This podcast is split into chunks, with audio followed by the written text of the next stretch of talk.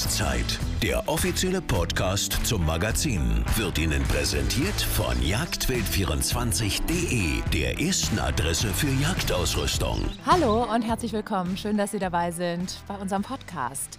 Er ist Terrorismusexperte, berät Behörden, ist Waffensachverständiger vor Gericht und er war 25 Jahre lang der Chefredakteur der Zeitschrift Visier. Ganz herzlich willkommen, Dr. David Schiller. Schönen guten Morgen, Frau Binder. Wir haben hier so ein äh, ganz kleines, ja, wie soll ich sagen, so ein Start, eine kleine Startrubrik, in der wir so ein bisschen warm werden können miteinander. Die funktioniert folgendermaßen. Ich nenne Ihnen zwei Begriffe und Sie dürfen sich davon einen aussuchen und uns erklären, warum Sie sich so entschieden haben, okay? Ja. Ansprechen. Die Jagdzeit-Fragerunde. Stadt oder Land? Land. Ist einfach schöner hier draußen und ruhiger und man findet mehr zu sich selbst. Sind Sie auch auf dem Land aufgewachsen? Eigentlich nicht. Ich bin mitten in einer Großstadt aufgewachsen, in West-Berlin damals, also im westlichen Teil der Inselhauptstadt und ganz nah dran an der Bernauer Straße. Und das hat mich auch so ein bisschen geprägt im Laufe der Jahre. Aber ähm, dann bin ich nach Is dann bin ich mit 19 nach Israel gegangen und äh, ja, und habe jahrelang auf dem Kibbutz gelebt. Und das hat mich dann für die, das Stadtleben wirklich verdorben. Okay, also wenn bei Ihnen ab und zu mal das Telefon klingelt, wir können das ja leider nicht abstellen. Ne? Sie äh, müssen nein, da irgendwie rangehen. leider nicht. Nein. okay, gut, damit müssen wir jetzt heute leben, dass es da zwischendurch mal reinklingelt. Ähm, leben Sie in der Zukunft, also sind Sie mit den Gedanken eher in der Zukunft oder auch viel in der Vergangenheit? Das kommt darauf an. Ich bin ja von meiner Ausbildung her eigentlich Politikwissenschaftler. Und da behandeln wir zwar die Gegenwart und auch eventuell Zukunftsfragen, aber wir greifen sehr oft äh, auf historische Vorkommnisse zurück und auch auf, äh, ich sag mal, Entwicklungen, die die Gegenwart ja geprägt haben, um eben die Gegenwart zu verstehen. Und deshalb bin ich so auch ein, ich sag mal, mal ich betrachte mich immer so als ein Wann, äh, ein Reisender zwischen den Epochen. Es ist tatsächlich auch so, wenn man sich mit ihnen unterhält, dass man immer äh, ganz schnell durch irgendwelche Dekaden mit ihnen springt, wo sie dann wirklich aus jeder Dekade ganz genau irgendwelche Daten einem nennen können. Ist es bei Ihnen vielleicht differenziert? Also der Privatmensch David Schiller ist anders als der Politikwissenschaftler? Ich weiß nicht. Ich glaube, dass der Privatmensch David Schiller tritt, äh, ist, irgendwann, ist irgendwann verschwunden. Also ich kann da auch nicht trennen weil ich auch nicht, äh, ich, wir haben keinen Beruf, der morgens um 8 Uhr mit dem Betreten des Büros beginnt und mit, ich sag mal, 17 oder 18 Uhr aufhört. Das heißt, wir sind, man ist permanent interessiert an dem, was passiert. Man ist permanent auch immer mit offenen Ohren, wenn irgendwo auf der Welt es wieder einen Zwischenfall gab oder sich äh, irgendein Hotspot zum Flarepoint entwickelt, also aus der, ich sag mal, Krise plötzlich der tatsächliche gewalttätige Konflikt wird, wie jetzt zum Beispiel Kuba oder wie jetzt Südafrika, dann ist man im Prinzip mit dem Kopf dabei und vergleicht das mhm. sofort. Und ich, klar, man hat, greift auf, auch auf, persönliche Erlebnisse zurück, um das besser zu verstehen. Aber im Großen und Ganzen, der Privatmensch Schiller, der kümmert sich um seine Tiere, der hat seine Katzen, früher auch Pferde. Aber das ist, äh, der muss sehr oft zurücktreten, der Privatmensch. Revolver oder Pistole? Beides. Pistole für den Einsatz, ja. Revolver eigentlich zum genussvollen Schießen. Mhm. Okay, alles klar. Vielen Dank schon mal jetzt für den äh, schnellen Einstieg mit Ihnen. Und ganz viele Jäger kennen Sie ja als äh, Chefredakteur von Visier. Korrigieren Sie mich, wenn ich was Falsches sage. Bis 2012 waren Sie dort, ne? Bis Anfang 2012 und da wurde ich 60 und dann habe ich also mehr oder weniger eigentlich mal geplant, in den Ruhestand zu gehen, mhm. aber das hat sich dann äh, ein bisschen anders, anderweitig entwickelt, weil ich hatte ja noch ein paar andere Hobbys in Anführungsstrichen daneben und seitdem hat, hat mich wieder die Sicherheitsarbeit und auch die Sicherheitsberatung sehr in Anspruch genommen. Okay, das ist ja nun ein Jagdpodcast. Wie ist denn Ihre persönliche Verbindung zur Jagd? Ja, als ich äh, 14, 15 war, wollte ich unbedingt einen Jagdschein machen. Ich war in Berlin. Man hat als Berliner Junge, als Steppke, wie das so schön heißt, eigentlich kaum, kaum äh, Kontakt richtig zur Natur. Selbst in der Schule, also mit Mühe und Not, wusste ich, wie eine Birke aussieht, aber dann führte es schon auf mit den Kenntnissen der eigentlich der Natur. Und ich fand das immer sehr toll, da draußen in der Natur zu sein, Tiere zu beobachten. Äh, daraus ist nie was geworden. Ich habe alles Mögliche gemacht in meinem Leben. Ich habe auch das eine oder andere Mal gejagt im Nahen Osten. Ähm, und auch in Afrika, wie ich unten war und dort Wildhüter ausgebildet habe. Aber ich persönlich bin kein Jäger, weil ich A, die Zeit dafür nicht habe und zweitens auch, äh, ich muss ganz ehrlich sagen, das Beobachten von Tieren macht mir sehr viel mehr Spaß als das auch durchaus Notwendige und äh, für den Fortbehalt der, der, Natur, der natürlichen Landschaft auch wichtige Abschießen von Tieren. Also von, das hat mich nie gereizt und äh, von daher bin ich also auch irgendwie nie Jäger geworden. Mhm. Ich möchte noch so ein bisschen über Ihren Werdegang sprechen. Sie haben ja jetzt schon so ein bisschen etwas angerissen aus Ihrer Vita, eben dass Sie Wildhüter in unter anderem Tansania ausgebildet haben, zur Bekämpfung auch ähm, von Wilderern natürlich und mhm. somalischen Terroristen. Wie, wie rutscht man denn in, die, in diese Branche? Also wie ist Ihr, Ihr Werdegang? Können Sie uns da so einen kleinen Abriss geben? Ja, das ist sehr schwierig zu erklären. Also, oder auf der anderen Seite sehr einfach. Ich bin Jude. Ich bin mit 19 nach dem Abitur sofort nach Israel gegangen und dort habe dort auch dann, das war auch so geplant, meinen Wehrdienst gemacht. Der dauert in Israel in der, in der Normalität drei Jahre. Und ich wollte natürlich zu einer Einheit hin, wo, wo etwas passiert und auch wo man wirklich ja, sich einbringen kann. Und ich kam also im Rahmen des Falsche Mega-Regiments in eine ganz spezielle Verwendung wurde dann auch Ausbilder äh, für die nächste äh, Generation Rekruten und mit denen bin ich dann also, habe ich also nicht nur also den einen oder anderen Grenzkonflikt oder auch mal Einsatz im Gazastreifen damals gemacht als Sicherungsbereich von Sicherungsaufgaben. Also jeder Rekrut oder kommt dann auch mal in den Kampfeinheiten in die Lage, dann solche sowas zu machen, sondern wir waren dann so ein bisschen auch so ein bisschen, das war 1971, 72, 73 so ein bisschen die, die die ganze Pionierarbeit leisten mussten. Wir versuchten uns neue Konzepte für, gegen Geiselnahmen ähm, auszudenken, neue Möglichkeiten, wie man das, dem also begegnet. Und das wurde dann, uns überholte ja im Prinzip auch das, was um uns herum passierte. Ich war als Recruiter an einer der ersten Flugzeugentführungen ähm, als ja, stiller Beobachter beteiligt. Wir waren die innere Absparung des Tatorts. Mhm. Und später waren wir natürlich dann äh, von Staatswegen mitunter im Südlibanon oder auch äh, in Syrien oder an anderen Ecken des Nahen Ostens, um da die Übeltäter ausfindig zu machen. Also Sie waren. Und so kam man ja, von der praktischen Seite aus rein. Irgendwann war dann Schluss mit lustig. Es kam noch ein kleiner Krieg dazwischen. Ich wurde verwundet und dann musste ich mich ein bisschen neu empfinden, weil die für mich eigentlich geplante Karriere erstmal äh, nicht mehr in Frage kam. Ich wurde erstmal außer Dienst gestellt bis äh, zur vollständigen Genesung und wusste auch nicht, inwieweit ich dann wieder zurück in diesen Verband kommen konnte, der mich interessierte. Also habe ich gesagt, okay, dann studiere ich eben das mal von der akademischen Seite her. Bin nach Berlin zurückgegangen äh, zum Wintersemester 74, äh, 75 ähm, und habe dann angefangen, Politikwissenschaften zu studieren, im Nebenfach noch Journalistik und äh, war dann plötzlich ganz schnell wieder drin äh, in Berlin, weil mich äh, Bekannte, die ich damals hatte, wie gesagt über den Schützenverein, die waren in den Anfangs, also die waren die Gründergeneration dessen, was man in Berlin SEK nannte, was man später auf Bundesebene GSG 9 war. Mhm. Und die sagte, Mensch, wenn du hast, du warst doch da unten, du hast dich doch mit den Palästinensern auseinandergesetzt, komm doch mal zu uns, erzähl mal, was ist, steckt dahinter, wie ticken die oder warum ticken die, wie sie so ticken. Ja, und schon war ich drin in dem Geschäft. Die haben mich dann weiterempfohlen an die anderen SEKs in Westdeutschland und dann fing ich an, 75, 76, 77, mich immer mehr da in diese Sache zu involvieren. Hatte auch dann mit der GSG 9 das eine oder andere mal zu tun. ja, und so, man, so, kommt man da rein. Und da ging es aber tatsächlich ja um eine beraterische Tätigkeit. Das war, hatte ja nichts mit beispielsweise einer Schießausbildung zu tun. Oder haben Sie das auch gemacht? Ähm, ich habe damals äh, zwei Bücher unter einem Pseudonym geschrieben äh, zum Thema einsatzbezogene Schießausbildung. Das Pseudonym war Jan Burger. Mhm.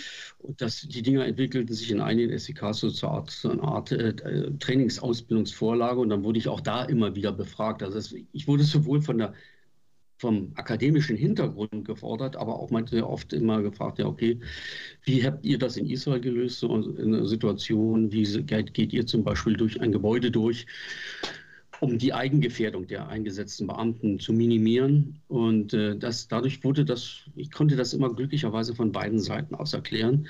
Und mich hat auch immer die praktische Seite interessiert. Also das eine oder andere Mal habe ich dann, also war ich bei Übungen auch mit, mit dabei oder habe die Rolle des Täters übernommen weil ich mich sehr gut in die Täterpsyche reindenken konnte. ja, und so, so, so, kam das eine zum anderen. Das habe ich eine ganze Reihe von Jahren gemacht. Mhm. Und daneben habe ich meine Diplomarbeit geschrieben über den libanesischen Bürgerkrieg und die Hintergründe, wie die Milizen da miteinander interagierten. Und danach kam eine Doktorarbeit über die Entwicklung des palästinensischen Nationalismus und ihre besondere Liebesaffäre mit Terrorismus. Mhm. Und Sie kamen ja verwundet als Soldat aus dem Krieg zurück und haben dann Politik, aber auch Journalismus studiert, mit dem Ziel, zumindest eine Zeit lang, Kriegsberichterstatter zu werden. Also irgendwie zieht es sie ja auch so in diese Krisengebiete, wo jeder andere denkt, er ist froh, wenn er draußen ist oder wenn er gar nichts damit zu tun hat. Aber ähm, was, was zieht sie denn dahin? Äh, es ist etwas anderes. Also erstmal ist es natürlich interessant, dabei zu sein, wo Geschichte oder Politik gemacht wird, in der einen oder anderen Form. Zweitens ist die Welt voller Konflikte. Wir, hier im schönen Deutschland oder auch im schönen Westeuropa, wir sind da so ein bisschen, wir können zurücklegen, können sagen, ja, bei uns ist ja alles schön und ruhig und dann plötzlich bricht also in Jugoslawien ein lange unterdrückter ethnischer und äh, konfessioneller Konflikt auf. Und dann wacht man so aus seiner, ja, aus seinem Dornröschenschlaf auf als Normalbürger. Und bei mir ist das ein bisschen anders. Ich lebe damit, das ist, belastet mich auch nicht so sehr. Ähm, aber es ist eine Sache, die mich immer interessiert hat. Und ich habe persönlich auch erfahren, dass man dann persönlich sehr viel intensiver lebt. Man ist sich sehr viel mehr bewusst, äh, was man am Leben eigentlich hat, was man an Freundschaften hat, wenn man die ersten Freunde schon verloren hat. Mhm. Und man lebt einfach intensiver und man lebt mehr aus dem Vollen heraus. Mhm. Sie waren ja dann auch nach der Schleierentführung in, in einem Arbeitskreis. Also Sie waren ja wirklich ganz nah dran in, in dieser Zeit vor allen Dingen. Ich hatte das große Glück, äh, in Berlin kam ja vieles zusammen, auch äh, an der Universität. Und äh, nach der Schleierentführung gab, hat die Bundesrepublik tatsächlich Fördergelder, also mit der Kohlenschaufel aus dem Fenster geworfen. Ein bisschen was fiel in Richtung Berlin ab.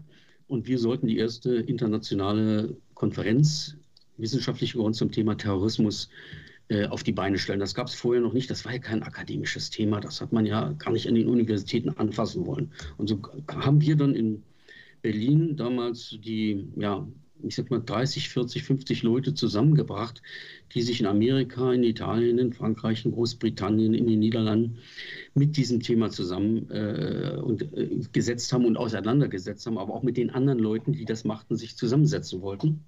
War eine ganz tolle Sache. Da waren also auch Leute aus den Behörden dabei, aber auch, äh, aber auch eben auch Politiker und auch aus dem, äh, aus dem Justizwesen. Aber der große Hintergrund waren also Psychologen und Politikwissenschaftler mhm. und Soziologen, die sich mit dem Thema äh, auseinandersetzen. Warum geht jemand zur Bader-Meinhof-Gruppe? Oder wie kommt es, dass ganz normale Menschen sich plötzlich da also derartig geistig verirren, dass sie meinen, sie müssten jetzt die Welt retten, indem sie ein Flugzeug entführen? Mhm. Und das war dann, das war, das machten wir dann, das fand 1978 im Hotel Kempinski in Berlin statt mit großem äh, Presseaufwand. Und ich gehörte zum Stab äh, der Leute, die das Ganze vorbereiteten, die auch die äh, Gäste betreuten, die in den Konferenzen mit in den jeweiligen Arbeitsgruppen mit dabei waren und vom Protokoll führen bis hin auch zur Koordination der Abendveranstaltungen, des gemütlichen Beisammenseins dann das dafür verantwortlich waren. Das war sehr schön war sehr interessant, war natürlich eine andere Aufgabe, als ich, was ich sonst machte. Und das Gute war, danach hatte ich Kontakte in die gesamte Welt. Jeder kannte, jeder kannte mich, jeder drückte mir seine Visitenkarte in die Hand. Und wenn du mal nach New York kommst, komm mal vorbei. Mhm.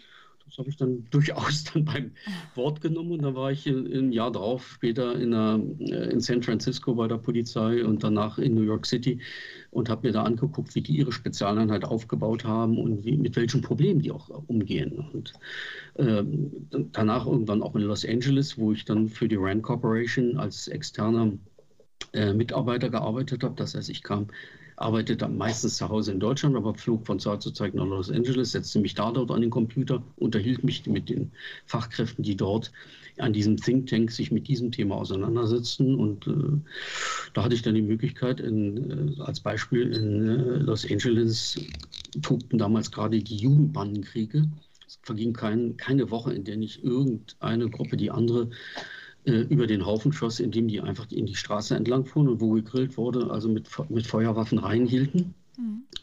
Ganz fürchterliches Problem, was aber auch nachher noch im Film sogar von Hollywood behandelt wurde. Und das war sehr interessant zu beobachten, wie, wie da die Stadt damit umging, wie so eine große Millionenstadt äh, versucht, so etwas in den Griff zu kriegen. Das ist ja tatsächlich, finde ich, ganz interessant, weil ähm, man, also ich zumindest stelle mir das wahnsinnig schwierig vor, dass man in eine fremde Umgebung kommt und das sind ja dann auch, sage ich mal, Probleme, die man erstmal lernen muss zu verstehen, also warum es dann zu solchen Taten beispielsweise kommt. Äh, das ist ja etwas, was Sie wahrscheinlich auch besonders auszeichnet, sonst wären Sie ja nicht international ähm, so gefragt gewesen. Das kann ja wahrscheinlich nicht jeder sich in so eine Situation reindenken, oder? Ja, es kommt ein bisschen darauf an, welchen wissenschaftlichen Ansatz man hat. Die ersten, die sich mit, mit diesen ganzen Sachen auseinandersetzen, waren die meistens die Psych Psychologen. Bloß die stießen natürlich an irgendwelche Grenzen, weil äh, das ist mitunter, ja, es wirkt verrückt, wenn irgendjemand so etwas macht, aber es muss nicht unbedingt äh, psychopathologisch sein, also nicht krankhaft sein. Und äh, der, die Mischung, äh, die ich, ich sagte, wir nennen das immer systemübergreifend oder disziplinübergreifend, die Mischung, mit denen man daran geht, ich sag mal, der geistige Handwerkskasten, der muss eben seine aus der Geschichte zum einen erklären, aber auch, was macht die Leute, das heißt also aus der Soziologie, wie ist die Art und Weise, wie diese Menschen in, in ihrem Umfeld. Da war es wieder. Ja, zurück dazu. Das heißt zum Beispiel, die, die, die, die jugoslawischen Bürgerkrieg oder das, was in Jugoslawien abläuft, kann man natürlich auf der einen Seite sehen, gut, da waren unterschiedliche Religionsgruppen. Aber die Geografie zum Beispiel bestimmt das auch, weil das ist ein Gebirgsgebiet, in dem das eine Tal kaum Kontakt mit den Leuten hat, die im anderen Tal leben und es auch nicht wollen. Da entwickeln sich ganze Dialektgruppen. Albanien hat 200 verschiedene Dialekte, zum Beispiel nur das kleine Albanien. Und streckenweise hindert das natürlich die Kommunikation. Und der ursprüngliche Ansatz war immer, ja, mit der Modernisierung, mit Fernsehen, mit äh, Telefon, mit Straßenbau und so weiter, lösen sich diese Unterschiede des, des ethisch-konfessionellen Abgrenzung, diese äh, Fragmentisierung in so einer Art Flickenteppich auf. Genau das Gegenteil ist der Fall. Die mhm. Leute ziehen sich immer mehr in ihre kleinen, in die individuellen, ähm, ethnisch-konfessionell bedingten Identitäten zurück. Und äh, das muss man, und das war so irgendwo auch so mein äh, Forschungsansatz dann immer. Da stand ich auch im Widerspruch damals zu einigen amerikanischen äh, Soziologen, die dachten, das wird sich alles aufheben, aber wir mussten feststellen, die haben sich leider geirrt. Und gerade die drei Länder, die man damals als Feldstudien benutzte, um zu zeigen, wie sehr die modernisierte, also das, das 20. Jahrhundert mit all seinen schönen Errungenschaften, das äh, beiseite bringt, oder beiseite legt, diesen Konflikt. Ähm, genau das äh, hat sich gezeigt. Die drei Länder waren Libanon, Iran und Jugoslawien. Mhm. Also genau die drei Länder, die wir dann Ende der 70er Jahre uns quasi ins Gesicht explodierten. Ja, ich meine, Sie haben auf der ganzen Welt gearbeitet. Ähm, vorhin haben Sie schon erwähnt, die Wildhüter in Tansania. Sie sind ja auch in der Jägerausbildung aktuell äh, engagiert. Ähm, also Schießausbildung ist es dann wahrscheinlich. Mhm. Ne? Ja. Äh, Gibt es irgendeinen Einsatz, einen Job, an den Sie sich erinnern können, irgendwo auf der Welt, der Ihnen besonders in Erinnerung geblieben ist? Die Zeit in Afrika war faszinierend. Das war eine völlig andere, ich musste mich erstmal auf einen völlig anderen Kulturkreis einstellen. Ich dachte, naja gut, du kennst den Nahen Osten. Die können auch nicht ganz anders sein. Ne? Afrika ist nochmal zwei Stufen anders. Ne? Das ist nochmal, die Armut ist noch erschreckender auf der einen Seite, auf der anderen Seite aber auch die Offenheit der Leute ist ganz anders, als ich es im Nahen Osten kennengelernt habe. Und äh, Afrika war spannend. Und äh, natürlich die Probleme, die in Afrika sind, fast unüberwindbar, angefangen mit der Korruption und auch dort dann das Auseinanderbrechen der ähm, Bevölkerungsgruppen. Aber auch wie die Leute mitunter es schaffen, über diese Grenzen hinweg zusammenzuarbeiten. Das macht Afrika, also Tansania, Ostafrika sehr, sehr spannend. Hm. Beobachten, beobachten Sie so ein bisschen die, die nachhaltige Jagd auf afrikanisches Wild? Auf jeden Fall. Das kommt auch durch die Freunde, die ich in der Zeit auch gewonnen hatte. Äh, Dr. Rolf Baldus, den mal hier zu nennen, der nun quasi jahrelang in Tansania gearbeitet und gelebt hat für die äh, deutsche als deutscher Beamter auch, äh, der ist auch lange nach seiner Pensionierung noch mit dem Kopf dabei und äh, wir tauschen uns auch immer wieder aus und fragen auch immer, was ist, was ist daraus geworden? Was, wir haben es damals geschafft, äh, die, äh, in, gerade in Tansania, ähm, die Wilderei auf die Elefanten stark zurückzudrängen. Die Elefantenherden konnten sich erholen. Mhm. Ein paar Jahre später fangen wir wieder bei Null an. Auch das sind Sachen, die man immer wieder sich klar machen muss. Ich kenne das aus der Polizei. Ich habe äh, 82, das war auch eine sehr, äh, sehr intensive und sehr spannende Zeit, die Hausbesetzerbewegung in Berlin, die so von 1979 anfing und dann 82 äh, gipfelte in großen, gewalttätigen Auseinandersetzungen in der Innenstadt, das beobachtet. Und als wir so halbwegs der Meinung waren, jetzt haben wir es im Griff, jetzt haben wir verstanden, wie es läuft, jetzt hat die Polizei auch, ich sag mal vom Kopf her, von der Konzeptionierung einen großen Schritt vorangemacht. Ja, ein paar Jahre später, G20-Gipfel, ich gucke mir an im Fernsehen, wie der G20-Gipfel läuft, was auf der Straße stattfindet. Ich dachte, hallo, das ist ja wie Berlin 1982. Mhm. 15.000 Beamterinnen hinter 1.500 Störern hinterher und kriegen die nicht in den Griff und die Koordination auf hoher Ebene klappt nicht und die Polizei wird wieder, wird wieder blamiert. Also es, wir haben immer wieder diese Rückschritte, wir fangen immer wieder bei Null an. Es liegt auch daran, dass die, ähm, das Wissenstransfer innerhalb von großen Systemen, sei es eine Behörde, sei es eine große Firma, selbst ein großes Verlagskonzern, der Wissenstransfer ist, liegt fast bei Null.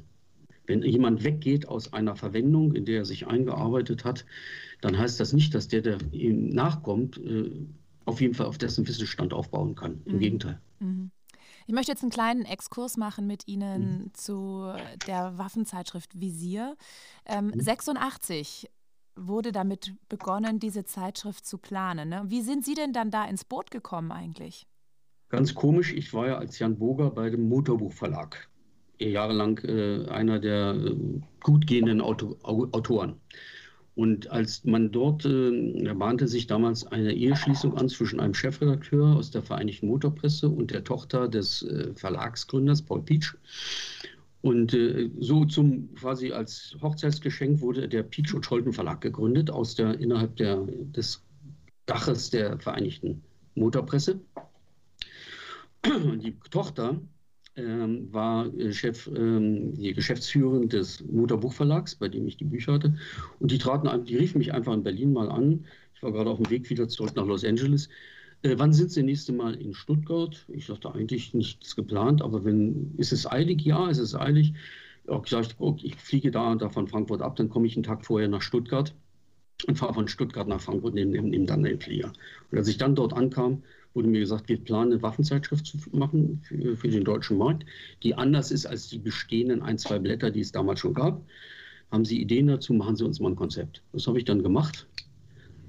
Äh, und dann kam, wurde ich irgendwann wieder zurück eingeladen nach Stuttgart. Da hieß ein tolles Konzept, ja, alles gut und schön, hat aber einen Haken, Sie müssen den Chefredakteur machen. Ich sagte, nee, gar kein Interesse.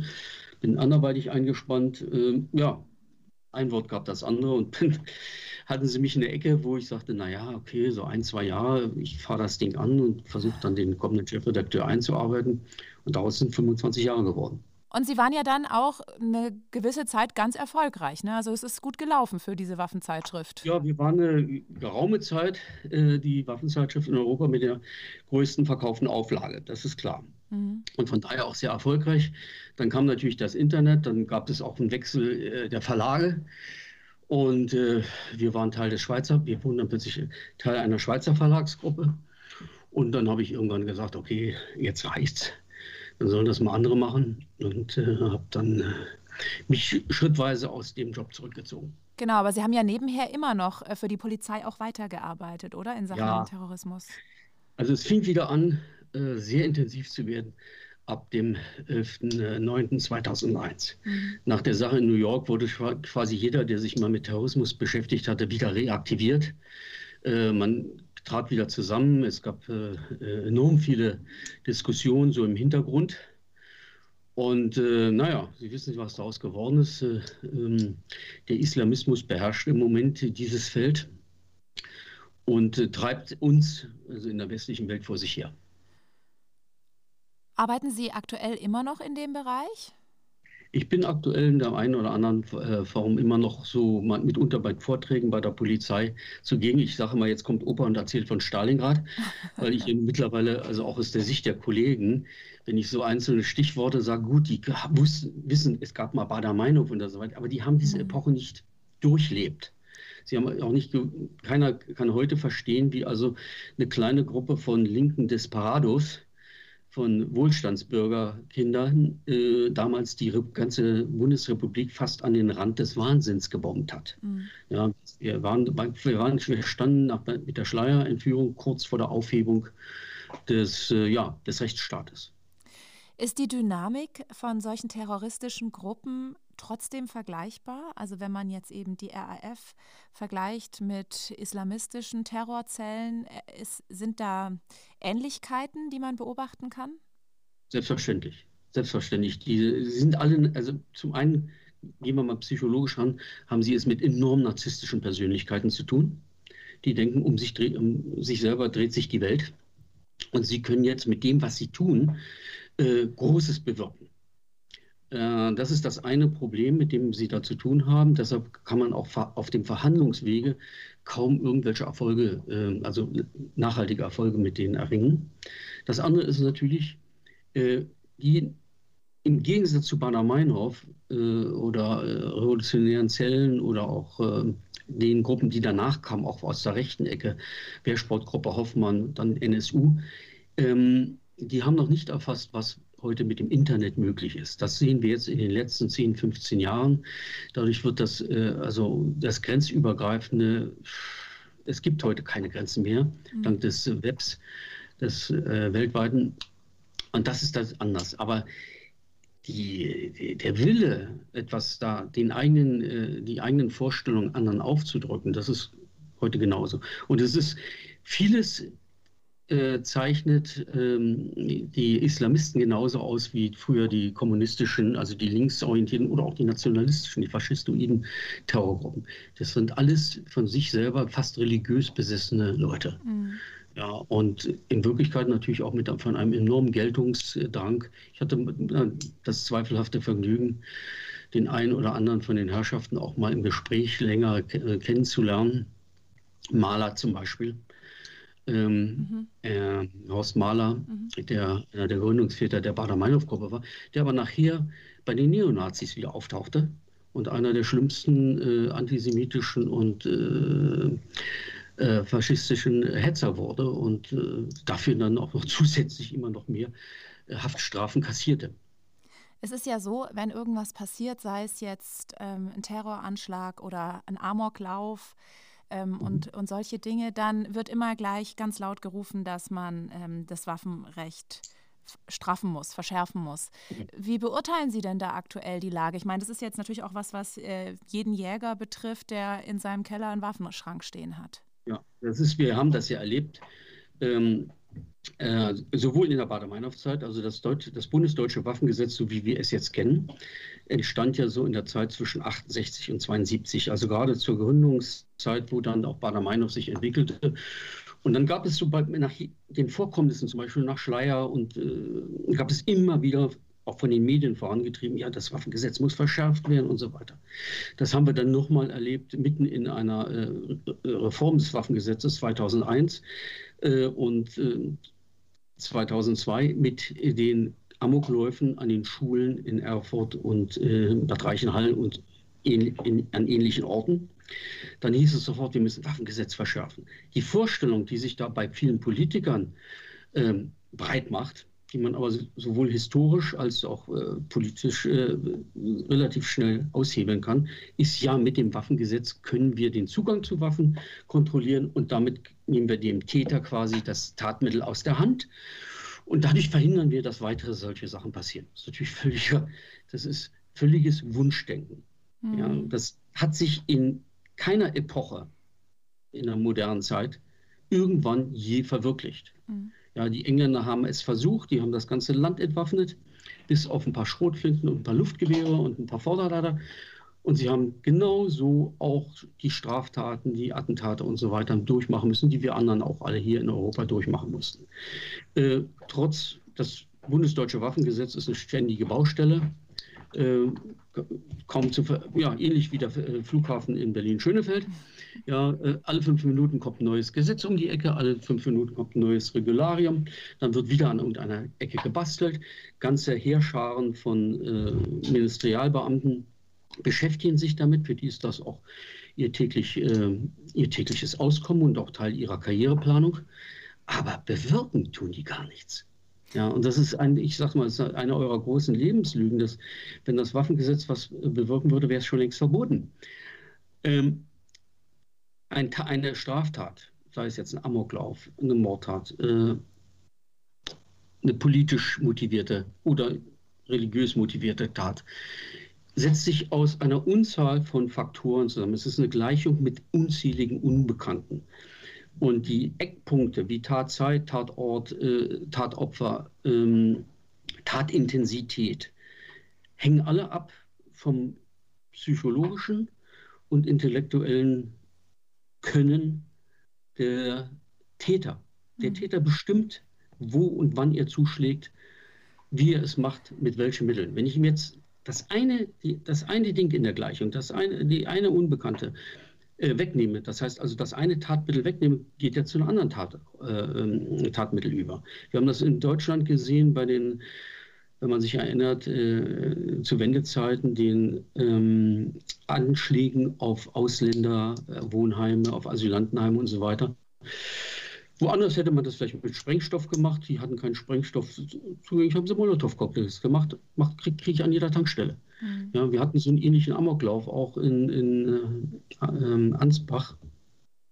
Ja, der hat nicht, der, der wollte es ursprünglich mit einer Waffe machen. Sein Vater war sogar im Schützenverein, aber der hatte die Waffen schon abgegeben. Dann hat er sich, äh, dann wollte er einen Flammenwerfer bauen, nach dem Vorbild aus, aus den frühen 60er Jahren. Da gab es mal so einen Vorfall in Deutschland. Das hat er auch nicht geschafft. Dann hat er das Flammenöl umgekippt äh, in Becksbierflaschen und ist mit einer Umhängetasche voller Becksbierflaschen in die Schule reinmarschiert und zwei Äxte in der Hand und ein Messer und hat äh, dann dort äh, gewütet, bis die Polizei kam und ihn stoppte. Mhm. Ja, also das ist. Man kann es nicht, nicht verhindern, ähm, sagen man Sie. Man kann es nicht verhindern. Und da, ich bin nicht, ich gehöre jetzt nicht zu den Leuten, ich weiß, was Schusswaffen anrichten können. Ich habe es also auch live und in Farbe gesehen. Ich bin selber verwundet worden. Mein, einer meiner besten Freunde ist vor meinen Augen erschossen worden. Ähm, ich bin nicht einer, der sagt, okay, wir müssen die Kalaschnikows äh, frei im Handel haben, dass man quasi bei Woolworth um die Ecke hingehen kann und das kaufen kann. Das gibt es in keinem Land. Das gibt es noch nicht mal in den USA. Die USA haben hunderte von Waffengesetzen. Ja, äh, wo es bei der Vielfalt von was, egal was sie machen, egal was der Staat macht, je mehr die Bürokratie da eingreift, desto größer ist der Wirrwarr und desto größer sind auch die Lücken plötzlich, die sich überall auftauen, auftun. Und äh, das haben wir hier auch in Deutschland hervorragend, können wir das zeigen. Und wir haben ein Riesenwaffengesetz und das ist, wir können das immer schön vergleichen äh, mit der Straßenverkehrsordnung. Das Waffengesetz ist so ungefähr so wie die Kontrolle des ruhenden Verkehrs, also Parkverbote, Parknischen, ja. äh, äh, Park, äh, Parkplätze mit Zähler, Parkplätze ohne Zähler. Aber das verhindert nicht, dass auf der Straße neben den Parkplätzen Unfälle passieren oder irgendjemand ein Wettrennen macht oder irgendjemand äh, mit, mit dem Auto äh, mit, mit, einem besoffenen Kopf einfach die Straße runterfährt mit 100 Sachen durch eine, durch eine Innenstadt. Das, das schaffen wir ja auch nicht im im Straßenverkehr, dass wir es schaffen, Unfälle zu verhindern. Wir können nur versuchen, gewisse Sachen zu minimieren und gewisse Risiken einzuhegen, einzugrenzen. Sie sind ja auch im Vorstand von ProLegal. Können Sie da die Kernanliegen skizzieren? Ja, wir haben mehrere Kernanliegen. Einfach zum einen natürlich, ein, äh, wir kämpfen gegen die Diffamierung von Sportschützen und Jägern und Waffensammlern als potenzielle Attentäter, Amokläufer und so weiter. Wir versuchen es zu einem, äh, wir versuchen die äh, Politik äh, dazu zu bringen, ein Waffengesetz mit Augenmaß zu gestalten, das dem einzelnen Bürger eine größtmögliche Freiheit einräumt, bis hin auch zur Selbstverteidigung, zu Selbstverteidigungsmöglichkeiten. Wir haben jetzt mittlerweile im Waffengesetz einen Punkt erreicht, wo sie selbst als bedrohter, als bedrohtes Individuum, wenn sie nicht gerade Politiker oder Richter sind oder sowas ähnliches, ähm, keinen Waffenschein kriegen. Keine Genehmigung zum Führen einer Waffe zur Selbstverteidigung. Sie kriegen es einfach nicht. Man hat das also derartig kompliziert gestaltet und hat auch ganze Bereiche ausgelassen plötzlich bei der letzten Reform. Und das versuchen wir natürlich rückgängig zu machen. Und wir haben uns so das eine und andere einfallen lassen. Und ich betrachte ProLegal immer so als eine Ergänzung zu den schon bestehenden Interessenvertretungen. Wir sind so eine Art Torpedoboot, das so aus irgendeiner Ecke kommt und relativ schnell auf Veränderungen reagieren kann und auch manchmal ganz bös zustoßen kann. Und was denken Sie, wo, wo das alles hinführen wird in puncto Waffenrecht? Politik ist mittlerweile nur noch von den Medien. Also der Politiker steht ja nicht mehr im Dialog mit seinem Wahlvolk oder mit seinem Wahlkreis. Er steht im Dialog nur noch mit den Medienvertretern. Wenn morgens etwas in der Zeitung steht, man konnte das an vielen schönen Beispielen zeigen, aber ich, für mich war das schönste Beispiel immer, in der Kanzlerzeit von Herrn Schröder gab es mal eine kurzfristige Geschichte über Kampfhunde. Gab es mal so eine, war gerade saure Gurkenzeit, war auch Sommer. Und äh, dann holte irgendjemand in irgendeiner der großen Gazetten in Deutschland wieder das Kampfhundeproblem raus. Und justament in Hamburg, wo auch diese Redaktion saß, in einem sehr schlecht äh, Viertel hat ein, äh, auf einem Spielplatz ein Kampfhundebesitzer seinen Köter von alleine gelassen und der hat ein Kind totgebissen. Diese Zeitung erschien am nächsten Morgen mit einer groß aufgemachten Schlagzeile: Stoppt diese Killerbestien. Ich fuhr äh, zu meiner Redaktion, damals die Stuttgarter Zeiten, kaufte mir unterwegs noch ein paar Semmeln ähm, und äh, sah die Überschrift in dieser Zeitung setzte mich wieder ins Auto und dann hatte ich plötzlich ein äh, Interview in, der, in, der Morgen, in, der Morgen, in einer der Morgensendungen zwischen Kanzler Schröder und dann benutzt er im gleichen Interview in weniger als 1,30, also die eine Minute, anderthalb Minuten, die man so im Radio immer un, ungestört sprechen darf, dreimal den Begriff Killerbestie. Mhm. Da sagte ich mir, aha, jetzt weiß ich, was ihm sein Pressereferent vorgelegt hat heute Morgen. Ich kenne das, kannte das ja von meinem Innensenator, mit dem ich da in Berlin mal zusammengearbeitet habe. Der guckte morgens sich auch immer die Presselage an. Damals wurde das noch mit Papier ausgeschnitten und schön geordnet vorgelegt, so eine Mappe. Heute macht man das anders, heute geht das auch übers, äh, übers, über den Bildschirm oder so, oder man schickt ihm das äh, äh, auf sein Handy. Ja, aber das ist eben so, wird das heute gemacht. Und der Politiker muss dann äh, reagieren. Und ich hatte mal ein sehr langes Gespräch mit dem SPD-Bundestagsabgeordneten ähm, Winkelsbühl, der war da, damals ähm, äh, der Obmann der SPD, der sich auch um Waffengeschäfte im Innenausschuss und so weiter, und der sagte, das ist, es ist nicht mehr zu ertragen. Da knallt es irgendwo in der Schule, wir wissen noch gar nicht, wie, wie groß die Opferzahl war, was passiert ist, was ein Terrorist, was ein äh, Schüler. Und dann ruft schon irgendeiner an, jetzt muss doch das Waffengesetz verschärft werden als wenn das, also, und selbst der, der, der war, der war von Hause aus Richter, der wollte auch, der wollte, der hatte nichts mit Waffen am Hut, aber er sagte, das, das, das, das kann es doch nicht sein. Das ist halt so das Offensichtlichste, was man dann fordern kann. Ja, es ist, und es ist es ja auch gar nicht so, dass es nicht nachvollziehbar ist. Ne? Ich meine, natürlich, äh, jeder, der, der Kinder hat, sag ich mal, wenn wir jetzt von solchen Amokläufen in Schulen sprechen, der will natürlich, dass die Kinder sicher sind. Also ich habe auch zwei Kinder. Ich kann das ähm, schon auch nachvollziehen, ja, dass, dass man sowas fordert. Aber es ist ja auch so ein bisschen populistisch eigentlich in dem Moment dann. Es ist, es ist so ungefähr, als wenn Sie auf ein Krebsgeschwür ein, ähm, ein Wärmepflaster drücken. Ja, so, diese Rheumapflaster, die man so, wenn man einen Hexenschuss hat. Das kann man auch, wenn man, wenn einem der Magen wehtut oder so, kann man das da, man hat ein Magengeschwür, dann kann man das auch von außen, die Wärme hilft so ein bisschen, das gibt so ein anheimelndes Gefühl. Und so ähnlich, so ähnlich funktioniert der Politik heutzutage. Politik löst keine Probleme mehr, sondern man bespricht sie, man bringt sie, man versucht sie dem Bürger nahezubringen, man versucht das, den Eindruck zu erwecken, ja, lieber Bürger, wir tun etwas und liebe Bürgerin, wir kümmern uns um deine Kinder, bis das nächste Problem auftaucht. Und das, dann ist hinterher, dann ist, spricht keiner mehr von, von den Problemen, die jetzt weiter wachsen und auch unbehandelt weiter gedeihen, sondern dann ist das nächste Problem an. Und das mhm. ist äh, heutzutage, wenn man also so mal in ein, in ein Abgeordnetenbüro hineingeht, dann sieht man meistens im Vorzimmer, da wo die armen Mitarbeiter sitzen, da stapeln sich die Papierstöße. Das ist so wirklich einen halben Meter, Meter hoch auf den Tischen. Und das sind alles so Gesetzesvorlagen und Regularien. Und äh, wir bearbeiten mitunter in einer Legislaturperiode zwischen 3000 bis 5000 ähm, Sachen, die irgendwie mit Gesetzen und Bestimmungen zu tun haben. Kein Abgeordneter kann sich das mehr durchlesen. Mhm. Keiner kann da auch nur sich einarbeiten, auch nur in, in, äh, jeder hat da, reitet sein Steckenpferd. Und die meisten Abgeordneten können, können mit dem Waffengesetz nichts anfangen. Ja, und wir als Bürger stehen dann natürlich da und sagen, hey, hallo, hallo, wir wollen, wir wollen ja nur unseren Schießsport, wir wollen Jagd, wollt ihr, dass wir aufhören zu jagen? dann guckt doch mal, was passiert auf den Straßen und, äh, äh, und in, auf den Feldern. Die ziehen auch nicht die Zusammenhänge, äh, die ziehen nicht, die sehen nicht die Hintergründe, die sehen nur das, was sie jeden Tag vorangetrieben ist. Ich, hatte, ich hatte auch nie Lust, deswegen in die Politik zu gehen, weil ich merkte, das ist ein großer Zirkus, aber wirklich verändern tut sich da nichts. Ja, mhm. und selbst da kann jemand noch so noch so gutwillig sein und noch so engagiert und noch so idealistisch, irgendwann schleift er sich in diesem alltäglichen Betrieb in Berlin ab. Das ist in, auch in Israel nicht anders. Und sind Sie jetzt froh, also ich höre das so ein bisschen raus, aber äh, sind Sie froh, dass Sie jetzt so raus sind, mehr oder weniger? Aus dem nicht Business? richtig, ich bin ja nicht raus. Ja. Ich äh, habe ja jeden Tag noch damit zu tun. Ähm, ich bereite gerade äh, für einen Sportverband, den ich da auch unterstütze, die ganzen Sicherheitsmaßnahmen vor für die Sportveranstaltung und dass das auch ohne Störungen stattfinden kann.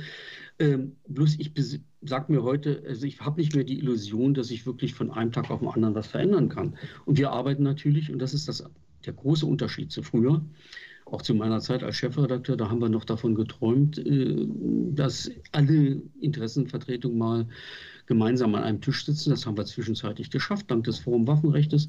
Aber wir arbeiten sehr, sehr stark mit anderen Gruppierungen heute zusammen. Jeder, wir verteilen auch die Aufgaben ganz anders.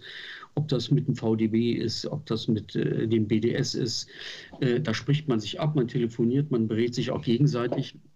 Und dann äh, so nach dem Motto, wie man in der, früher in der Militärstrategie sagte, äh, ja, gemeinsam zuschlagen und äh, getrennt zum, zum Einsatzort marschieren. Mhm.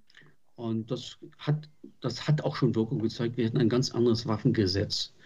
Wir hätten heute keine Sportschützen mehr und schon gar keine Jäger mehr.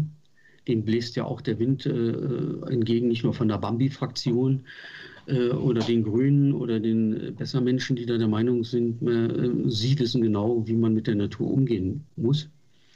Äh, wir hätten das alles schon nicht mehr. Ja, England war ein drastisches Beispiel, ein Amoklauf an einer Schule von einem V-Mann der Polizei, der den einfach selber aus, aus dem Radarschirm entschwunden ist. Und ähm, keine Waffen mehr. Kriminalität gibt es und Terrorismus und alles Mögliche gibt es in, in, in, Großbritannien nach wie vor. Mhm. Ja, aber man hat für Millionen von Pfund die ganzen Waffen abgekauft, der äh, äh, entschädigt, eingestampft, eingeschmolzen. Es hat sich nichts verändert.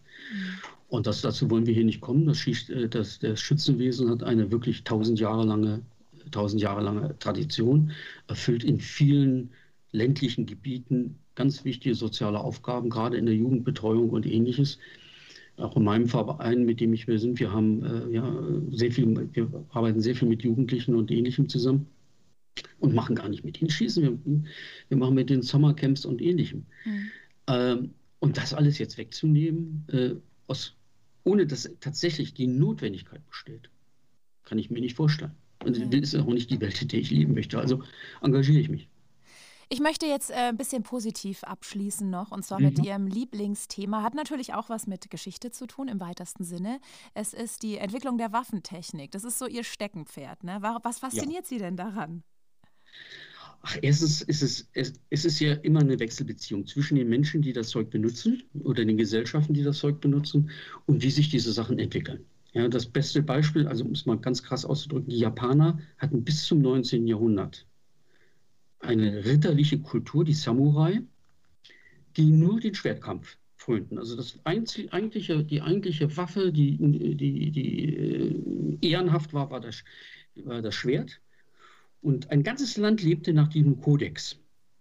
Und es gab hervorragende Künstler, die diese Schwerter bauten und das waren mythenhafte. Um, jede, um jedes äh, Schwert rankte sich dann also fast äh, ja, legendenhafte Geschichten und die wurden auch weiter vererbt. Und dann kam irgendwann mal die Neuzeit an in Form von einem Commodore Perry, der da mit seiner Flotte vor ähm, Mitte des 19. Jahrhunderts vor Japan auf, äh, aufkreuzte und die dann überraschte, guck mal, draußen außerhalb dieser Welt gibt es äh, Schießgewehre und die sind so viel besser und Japan musste sich dann mit Hilfe der Preußen unter anderem auch äh, und der Engländer und der Amerikaner dann ganz schnell ins äh, 20. Jahrhundert katapultieren. Und äh, dieser ganze Kodex hat auch dazu geführt, dass Japan dann im Zweiten Weltkrieg auch so äh, fürchterlich noch gewütet hat, weil sich fast jeder japanische Offizier selber als Samurai sah und sich in dieser Tradition des äh, Dieners des Kaisers und so weiter sah. So, das ist das eine. Wir haben hier in Europa natürlich auch eine Adelskultur gehabt. Wir haben auch die Aufklärung. Das Interessante im 19. Jahrhundert war eine der ersten Forderungen der neuen Parteien, der Liberalen und auch der, der später als die SPD kam, Volksbewaffnung und freie Jagd für, für den Bürger. Ja, weil ja die Jagd in Deutschland wie in Frankreich und so weiter eigentlich nur und in Großbritannien dem, dem Adel vorbehalten war. Mhm. Und daraus ergaben sich jetzt auch Waffen. Es gab angefangen von den, von den ganz einfachen Waffen, von den Bauernwaffen, der Armbrust und so weiter, die ja Jahre, jahrhundertelang versucht wurde, auch von der Kirche die, diese Waffe zu ächten, weil die war ja sehr unfair. Man musste gar nicht so viel trainieren wie mit dem Pfeil und Bogen, ja. um dann also auch zu jagen und auch zu treffen. Das hat alles nicht funktioniert. Und heute haben wir natürlich, natürlich eine ganz große Kultur, auch gerade in Deutschland und in Nachbarstaaten entwickelt, von sehr schönem Jagd- und Sportschützenwaffenbau. Das geht ein bisschen im Moment für meinen persönlichen Geschmack in die falsche Richtung. Es wird heute nur noch mit Alu. Manche Gewehre sehen aus wie orthopädische Gehstützen, um es mal so scharf auszudrücken. Und so ein bisschen erfreue ich mich natürlich auch, wenn ich heute, ich gehe gerne mit älteren Waffen mhm. äh, schießen. Ich hab, war auch lange Zeit in der Vorderlader-Szene sehr aktuell, weil das war, hat mich einfach gereizt zu sehen, was haben die Waffen damals im 18., 19. Jahrhundert hergegeben, wie haben sie die Kriegsführung bestimmt, auch die Taktik. Ja. Und dieses Wechselspiel, das ist, das ist was, was mich immer noch fasziniert. Okay, ja, vielen Dank, Herr Dr. Schiller, dass Sie uns so ein bisschen mitgenommen haben in, in Ihre Welt, in Ihr Leben. Ich bedanke mich für Ihre Aufmerksamkeit. Und passen Sie auf sich auf und vielleicht kommen Sie ja mal wieder zu uns als Gast. Sehr gern. und äh, vielleicht haben Sie ja auch selbst noch eine Idee, wen wir hier mal einladen könnten in den Jagdzeit-Podcast. Dann schreiben Sie mir gerne eine E-Mail an podcast.gtoutdoors.de. Passen Sie auf sich auf. Bis zum nächsten Mal. Machen Sie es gut. Ciao. Das war Jagdzeit, der offizielle Podcast zum Magazin. Jeden zweiten und letzten Mittwoch im Monat. Auf allen gängigen Plattformen und bei Instagram. Wurde Ihnen präsentiert von Jagdwild24.de, der ersten Adresse für Jagdausrüstung.